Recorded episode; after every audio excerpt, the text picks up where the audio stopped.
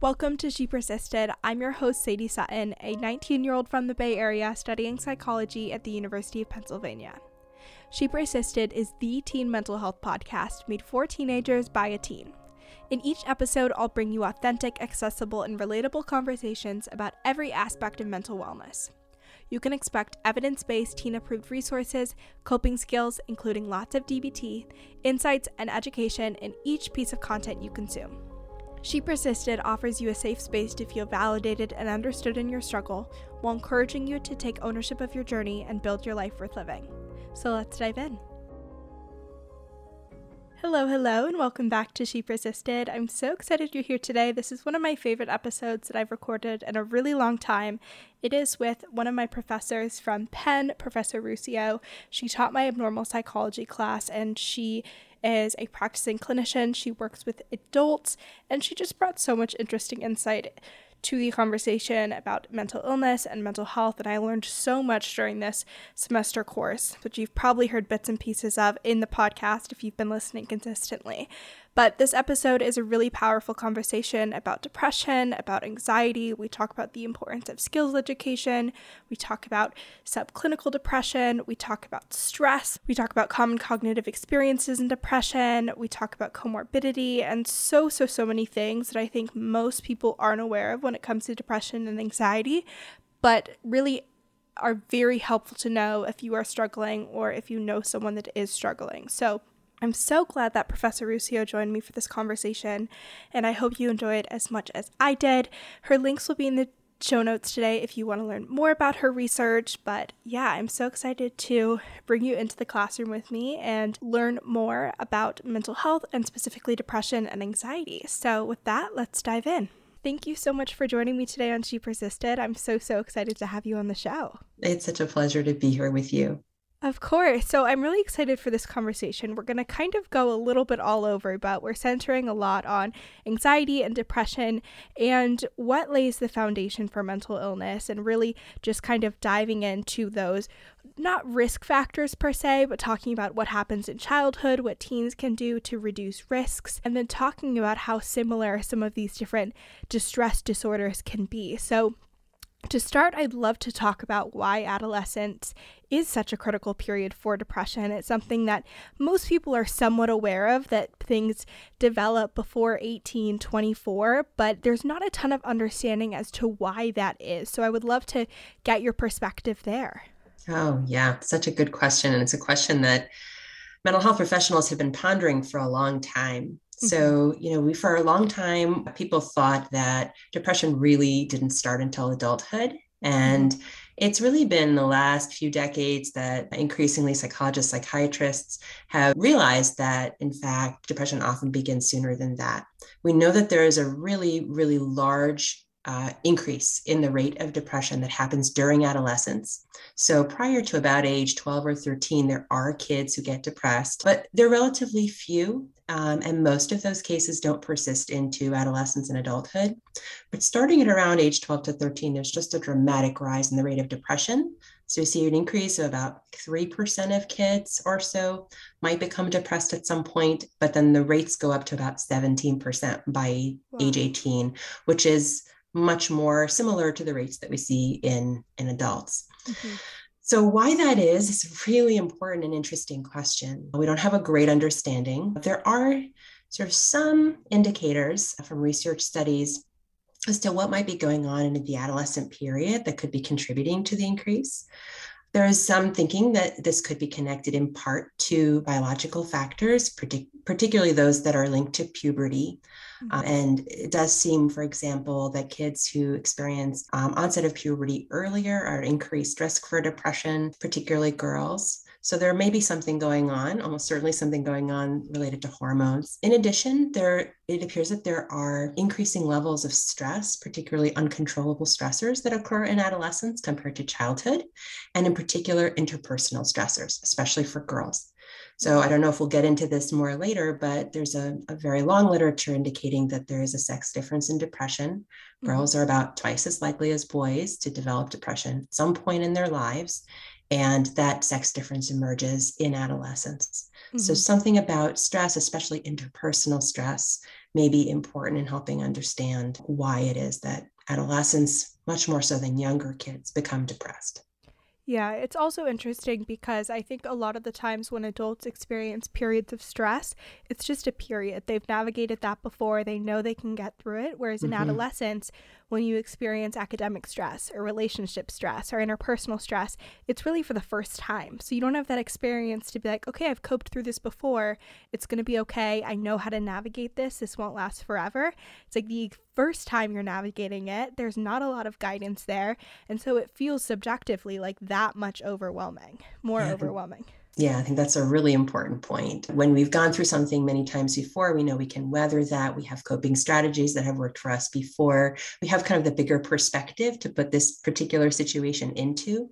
We know we mm-hmm. can lean on our supports to get through it. Yeah. But it's harder when you're experiencing these things for the first time, especially when you're an adolescent and you're still trying to figure out who am I? How do I navigate the world? Who are the people in my world who I have trusting relationships with? Yeah.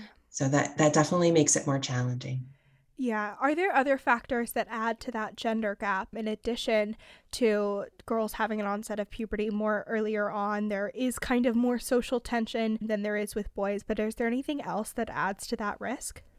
For sure, there are. Some of the factors that have been most studied are cognitive or sort of thinking related processes. So, girls are much more likely than boys to ruminate. This is sort of a, a style of coping with stress where girls are more likely to sort of sit and dwell on all the bad things that have happened. How how is it why do i feel this way? Why do i always get into these patterns? Why did that go wrong and the more that people sort of sit and stew in that sort of negative past focused thinking about things that are abstract things i can't do anything about anymore the the less productive that can be so generally speaking girls are more likely to ruminate boys are more likely to engage in more active problem solving types of coping Mm-hmm. And it turns out that all of us, when we ruminate, feel worse. And all of us, when we engage in more active, problem focused coping, tend to be sort of more successful. So, yeah. you know, I think it's important to recognize that these are thought styles that can be changed. An interesting sort of related line of research is that girls are more likely to co-ruminate, meaning they're more likely to get together with friends and dwell together on bad yeah. things that have happened. And that's also a pattern that's associated with sort of maintaining negative emotions over time. Mm-hmm. So, you know, one of the things that your listeners might think about is if they find themselves sort of sitting and stewing about bad things that have happened that they really can't do anything about anymore. Thinking about, okay, what can I do that is constructive right now? Something active, something that will get me moving instead of mm-hmm. sitting here and dwelling on bad things. And also, if they find themselves getting into conversations with friends where they're kind of feeling stuck, they're they're helping each other in a way stay stuck by going over yeah. and over bad things again and again thinking about how can we change this conversation to be more constructive more future focused more practical what can we mm-hmm. do in the situation or even like let's stop talking about this for now and go and do something active and fun as a way yeah. of breaking that negative thought cycle i love that and it's definitely helpful because you can hold each other accountable. So it's mm-hmm. not just you that's like, okay, I got to stop ruminating, but together you can be like, okay, what can we do? We're getting into this pattern again. Yes. Are there other best practices that people can implement to counteract these risk factors that are so common in teenage years, adolescence? I'm sure there's basic things like getting outside more, being engaged in relationships, but are there other recommendations that you like to give? For sure. So I should say it's important to qualify this by saying that I work clinically with adults, not with mm-hmm. adolescents. But a lot of the same strategies I think are helpful for adolescents as are helpful for young adults or older adults. So generally speaking, doing activities that are active are good. So exercise is always recommended as a way of improving mood as well as keeping you sort of healthy and fit. Doing activities that give you a sense of mastery and accomplishment are good.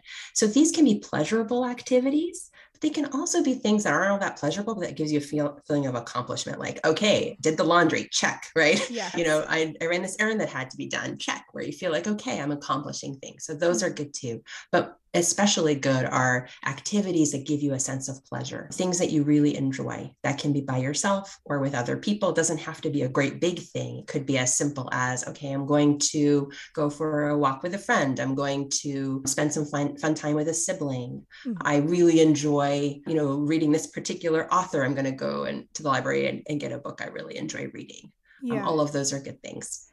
It definitely makes me think of why a lot of teenagers experience like a shift in mental health when they go to college because mm-hmm. all of these things, whether it's building mastery or doing activities you enjoy, being active on a team, are really built into your schedule in high school. And then in yeah. college, it's up to you to maintain those. So if you don't build those into your schedule, if you don't prioritize those, it makes sense why your mental health would struggle as a result. I think that's absolutely right. All of us experience a change in routine when we go to college, right? Yeah. Your routine is completely completely unended, and in addition, you're you're making your way with new relationships. Your the structure that's built into your life in terms of when you eat and when you sleep yeah. and so on is changed, and a lot more is put on the student to to place those structures in place right for them. There aren't parents there saying okay time to go to bed right? Yeah. or what did you eat for breakfast? You sort of have to do those things for yourself. And so it requires establishing new routines and routines that are healthy and productive for you. Yeah. One of the questions that I've gotten most frequently recently, which I hadn't had a lot of questions about before, was like high functioning or subsyndromal depression that mm-hmm. not necessarily completely derailing activities or relationships, but it's definitely there. I would love to hear kind of what that clinical definition is and then why it's still important to try and either get help, utilize resources, or at least attempt to problem solve, shift your behaviors and routines, even if it's not at the point where it's like, this is completely interfering with my quality of life. Yeah, that's such an important question. So, we know that many, many more individuals experience subclinical levels of depression than those who experience clinical levels of depression. Mm-hmm. For some of those individuals, those symptoms escalate over time and can turn into a major depressive episode that might need clinical attention you know, all of us experience ups and downs. So it's important to recognize that having a few bad days doesn't necessarily mean you have a disorder or that this yeah. is something even that's concerning. But it's good to be attuned to how your mood is and how your behavior is. And if you're finding that sort of day after day, you're feeling very low motivation to do things that are important or things that you usually enjoy, or your mood is really low consistently, then it's it's a really good idea to do something to to attend to that there are lots of things that can be done. Um, one of the things that can be done is to seek help from a treatment professional, either psychotherapy or if uh, you feel it's necessary and your provider recommends it, some kind of medication.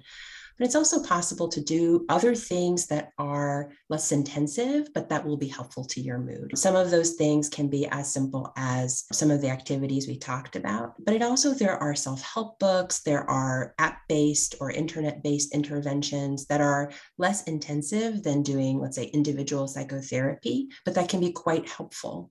Uh, so, looking into those resources can be good. And of course, talking with friends and family who can be helpful to you as well. I also love reminding listeners that the skills that are working for people that are like severely, severely depressed, if those are working to lift that level of depression, there's a very high chance that those same skills are going to work if you're having an off day.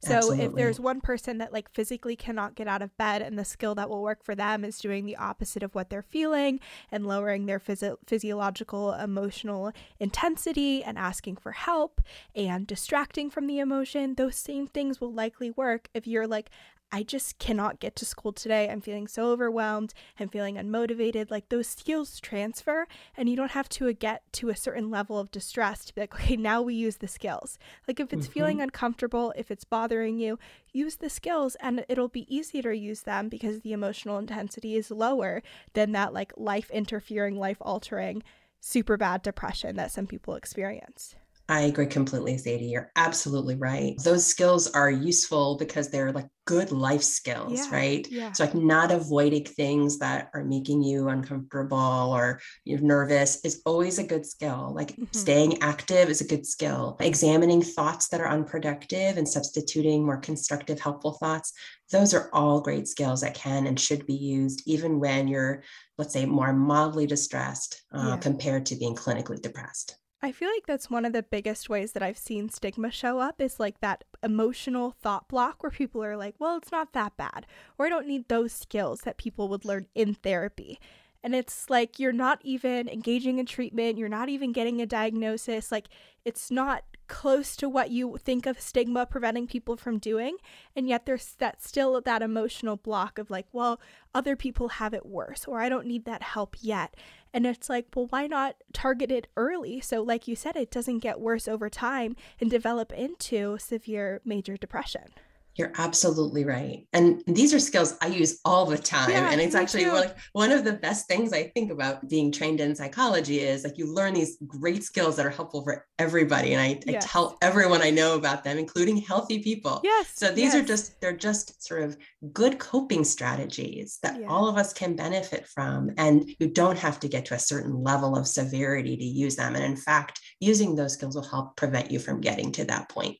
Yeah, I remember being in intensive treatment and being surrounded 24 7 by people that were like highly trained in DBT and using it in every single aspect of their life both at home and in practice. There was therapists, there were the community, they weren't called community residents, but they were the like psychology students that were getting their hours in in practice and they would do daily activities with us. And then there was the educators and then of course all the um, kids and teens themselves were using these skills. And I remember leaving and being like, why is everyone being so ineffective?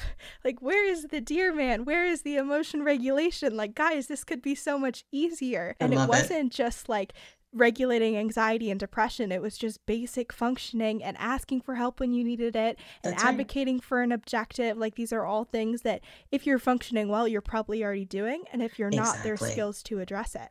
That's exactly right. I think these are often skills that people who are doing really well, high functioning, and achieving the important goals they've set for themselves, those are skills that they're doing intuitively. Yeah. And you're absolutely right. Like interpersonal effectiveness, that's always something you want to do, right? Yes. Emotion regulation, that's always a good goal. Like mm-hmm. use those skills. It's actually it's a gift to have that knowledge and yeah. and using it on a regular basis can make you flourish even when you are sort of emotionally doing really well, it just strengthens everything. Yeah. And then when you do have those low points, which everyone does, you know the skills, you know how That's to right. use them. They've worked before, and it's one less block to getting out of that low point because you are skilled and knowledgeable in how to navigate the challenge. Exactly. And having practiced those skills again and again means that when you most need them, they'll be there for you. I love that. This week's episode is brought to you by Teen Counseling. If you've heard of BetterHelp, Teen Counseling is their branch specifically for teenagers. So it's an online therapy program with over 14,000 licensed therapists within their network, and they offer support on things like depression, anxiety, relationships, trauma, and so much more. In this episode, Professor Ruscio and I talk about how effective treatment can be for both depression, anxiety, and other mental health issues. And one proven way to treat depression and treat anxiety is therapy and psychotherapy. And so, a great way to get access to therapy is teen counseling. What you do is you go to teencounseling.com slash persisted and you fill out a survey about what you're hoping to work on. So, maybe it is depression, maybe it's anxiety, maybe it's relationships, trauma, whatever it is that you are hoping to work on, they match you with a therapist that fits your needs and fits that area of specialty.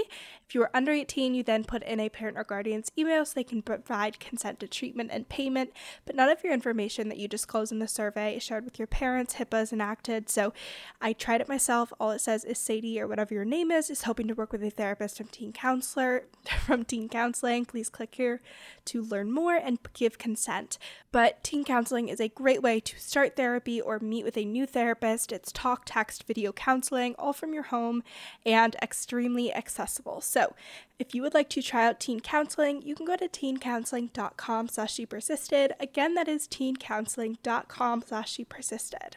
So, another thing that I wanted to touch on related to depression, which I think is so interesting, which is again not something that is commonly known, is the relationship between stress and depression. So, kind of stress generation and the kindling hypothesis, which, mm-hmm. if you don't know mm-hmm. what those mean, we will explain, don't worry. But I would love to kind of hear your perspective there because it's a really interesting school of thought that isn't always something that comes to mind when people are struggling, but it can be very helpful to be aware of if you are navigating depression. Yeah, absolutely. So, the basic principle of stress generation was introduced by Connie Hammen, a, uh, a depression researcher. And what she discovered in her research is that many individuals who are depressed seemed to be engaging in behaviors that almost got in their own way, that were making things more difficult for them. And so these were events that, rather than sort of completely random acts like, you know, I got, let's say, you know, there's a hurricane, for example. You know, that's something that I have no control over. I did nothing for this hurricane to happen. I'm unfortunately sort of stuck in the wrong place at the wrong time. That would be an, a, an independent stress, something's independent from me. But I what she found was that many individuals with depression were engaging also in what she called or experiencing what she called dependent stress. So, dependent stress, an example would be like frequent arguments with a boyfriend or girlfriend. Mm-hmm. This is something that I contribute to in some way or potentially could contribute to. I might have a very quarrelsome boyfriend or girlfriend, but I also may be a person who is sort of repeatedly doing things that's causing arguments to happen or contributing in some way to the stress. Mm-hmm. This has been a in, at first at least this was a controversial idea because we don't want to blame the victim we don't want to say like you know people who are depressed are doing like bad things for themselves on the other hand, I think it's really important to recognize when we are doing things that are making things harder for us so that we can take steps to try to improve the situation. Yeah. And so, the basic idea behind stress generation is that to some extent, all of us contribute or can contribute to the stress we experience. And the opposite side or flip side of that is that we all have the opportunity to reduce our stress levels by taking a hard look at what are we potentially doing that may be increasing stress for us. Mm-hmm. So I'll give you maybe a minor example. If I'm a person who's chronically late, I just like I can't get myself on schedule. Yeah, I'm looking at myself too. right. So, you know, if I'm a person who's always late, then I'm going to be generating some stress for myself, right? I'm going to, let's say, pay a bill late. And as a result, I'm going to have a fine that I'm going to have to pay. Or let's say I'm going to arrive late to a meeting. And as a result, I'm going to be taken less seriously by the people I'm supposed to be meeting with, or I'll miss some important information. So maybe for students, like maybe because I'm oversleeping all the time, I'm missing class or late for mm-hmm. class. And then I miss information I need to know in order to do well in exams. If I recognize that I am contributing to the stress that I'm experiencing by not managing my time well, then by improving my time management skills, I can actually reduce stress in my life. That's a non interpersonal example, but an important thing to note is that Connie Hammen observed that most of the dependent stressors that she observed, especially in the women in her sample, were interpersonal in nature. So the women were engaging in behaviors that were increasing the likelihood of others in their life sort of arguing with them, leaving them, you know, where relationships were more unstable or were ending or just were more stressful, more, you know, in their lives. So, thinking very hard about what are the th- ways in which I may be contributing to difficult relationships, mm-hmm. and and and that includes selecting people to have relationships with who may not treat us the way we deserve to be treated. Yeah, yeah, I think that's a huge thing. That I mean, is very, very valid stress to experience. And mm-hmm. with depression, a huge thing is having a support system and a group of people that can support you.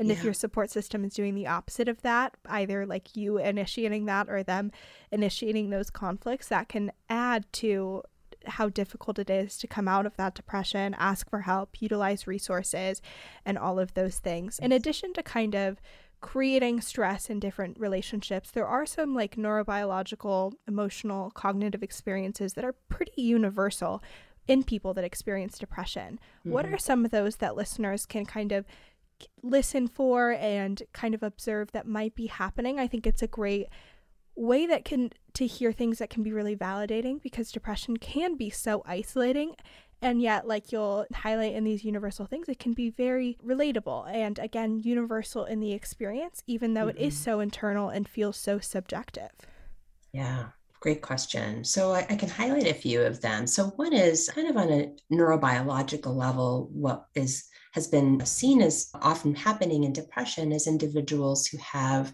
a heightened sensitivity to stress and, and heightened reactivity to stress. So, areas of the brain that are in sort of the limbic part of the brain, particularly the amygdala, are sort of heightened in individual with depression. So, a tendency to experience negative emotion, to react very strongly to stress.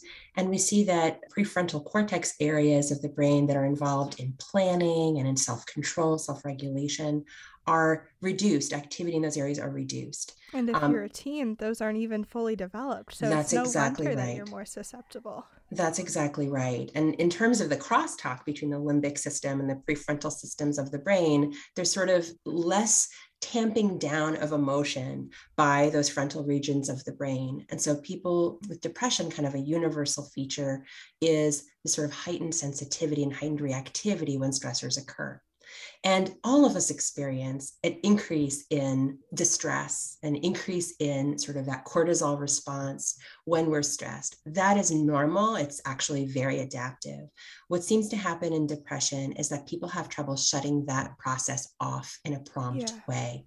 So, you know, it's it's good that we react strongly when a stressor first occurs so we can marshal our resources and deal adaptively with that stressor. We don't want to ignore the stress, right? There's mm-hmm. it's there for a reason to warn us that something's going on in the environment we need to deal with. But then once the stressor has resolved, we need to be able to bring our bodies back down and back to a, a regular stable state. And often individuals with depression have trouble coming back down in a timely way. And they're sort of hi- more sensitive and more sort of hyper aroused for, for a period of time beyond what healthy individuals might experience. Mm-hmm. And maybe I'll talk about each of these universals and then we can talk about it, what could be done about it. So yeah, cognitive. Perfect. Great. So, cognitively, what we often see is people tending to respond in ways that heighten the stress by, by doing things like blaming the stressor on themselves and on stable things that can't be changed, as opposed to looking for outside reasons why the stressor might have happened, or recognizing that stressors come and go, that they can be temporary rather than a stable feature of, of me.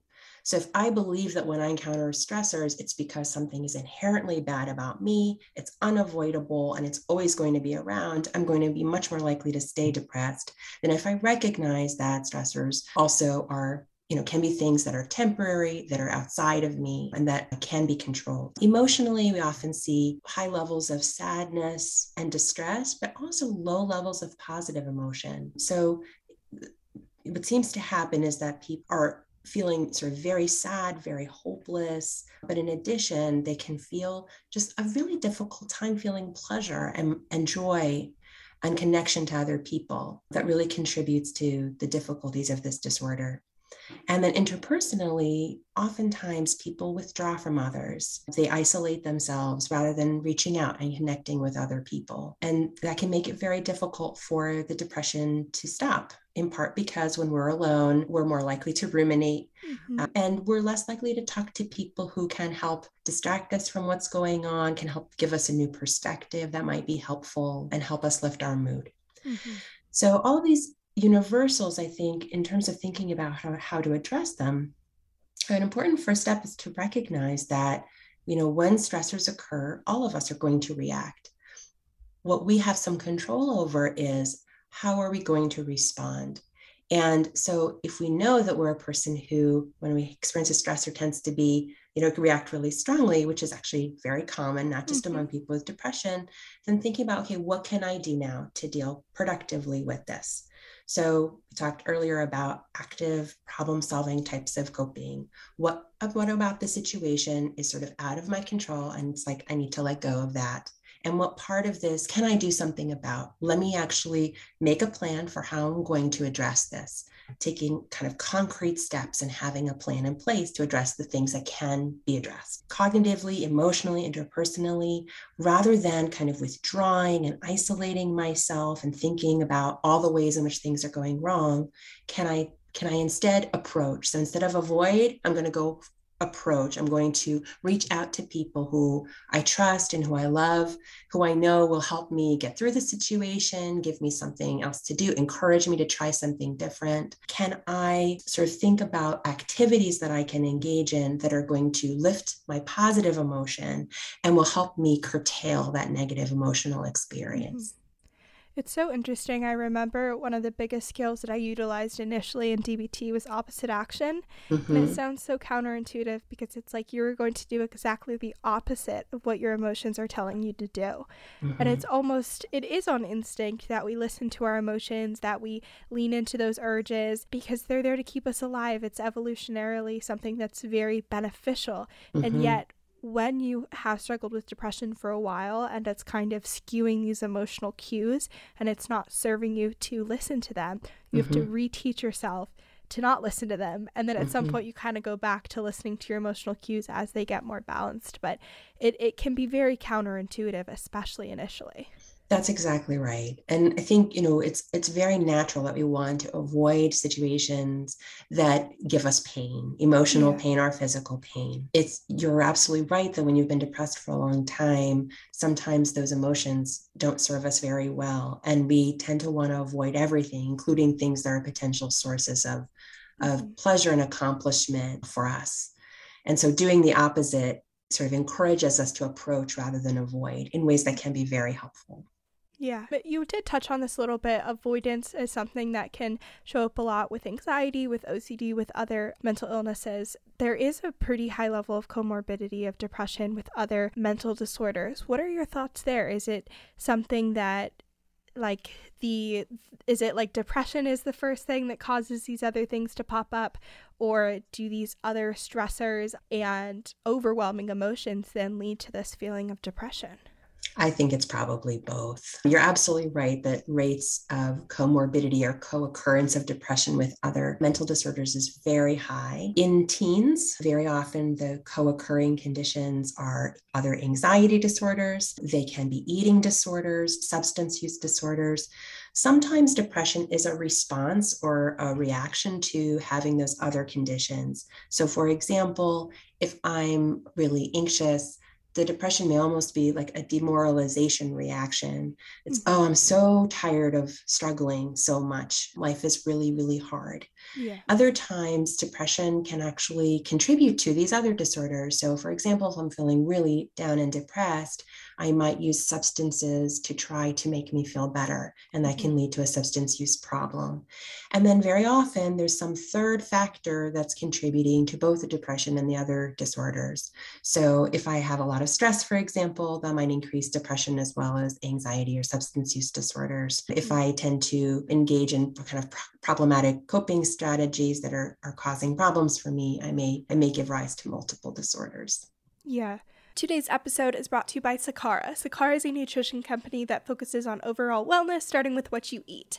They offer meal delivery services with plant based, gluten free, non GMO, organic meals that are delivered straight to your door, ready to go. Some of them you can heat up, some of them you just pop in the fridge and they're good to go. This is a great solution if you have a very busy schedule and are running out the door without breakfast or you're struggling to make a healthy lunch. Sakara is a great option and all their meals are delicious. They change their menu every week, so you can choose a menu with meals that you are excited about, and you can opt in for all three meals and snacks, or just breakfast or just lunch. So, whatever you need.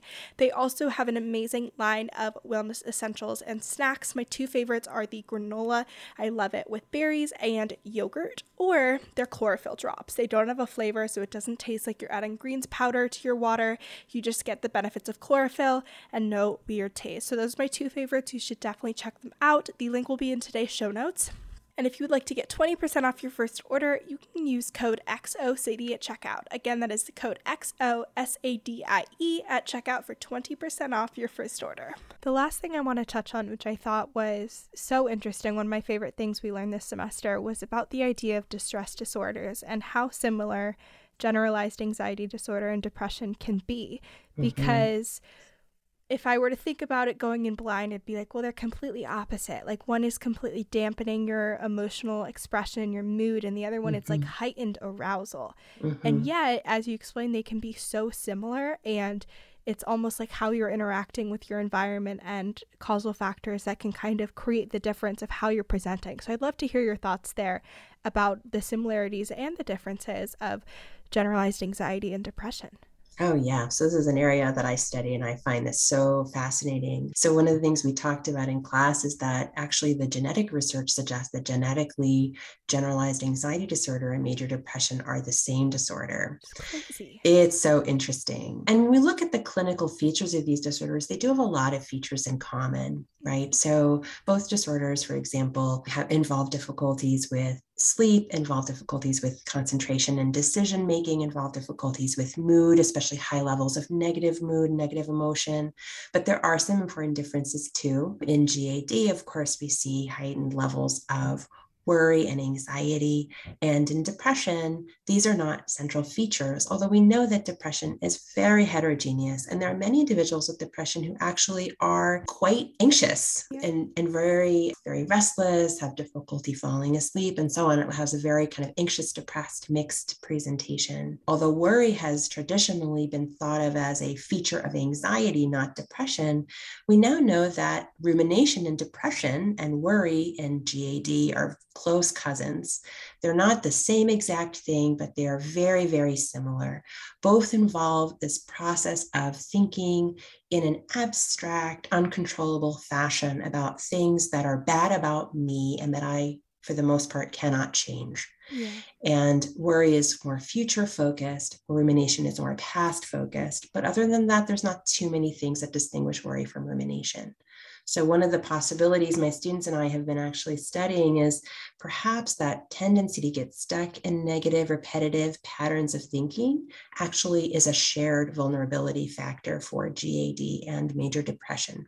And there are you know, active treatments for depression and anxiety have a lot of shared features. You know, many of the same strategies are helpful in psychotherapy for GAD and major depression, and many of the same pharmacological treatments are effective for GAD and major depression. So there de- definitely seem to be a lot of commonalities there for us to, to think about.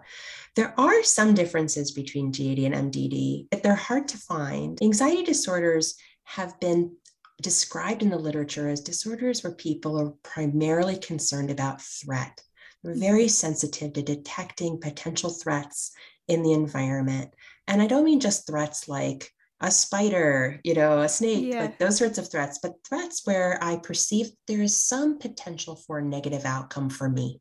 Mm-hmm. In GAD, this tends to take the form of thinking about all the bad things that could happen to me in the future and why I think I'm not going to be able to cope with those bad things if they happen to me right? Mm-hmm.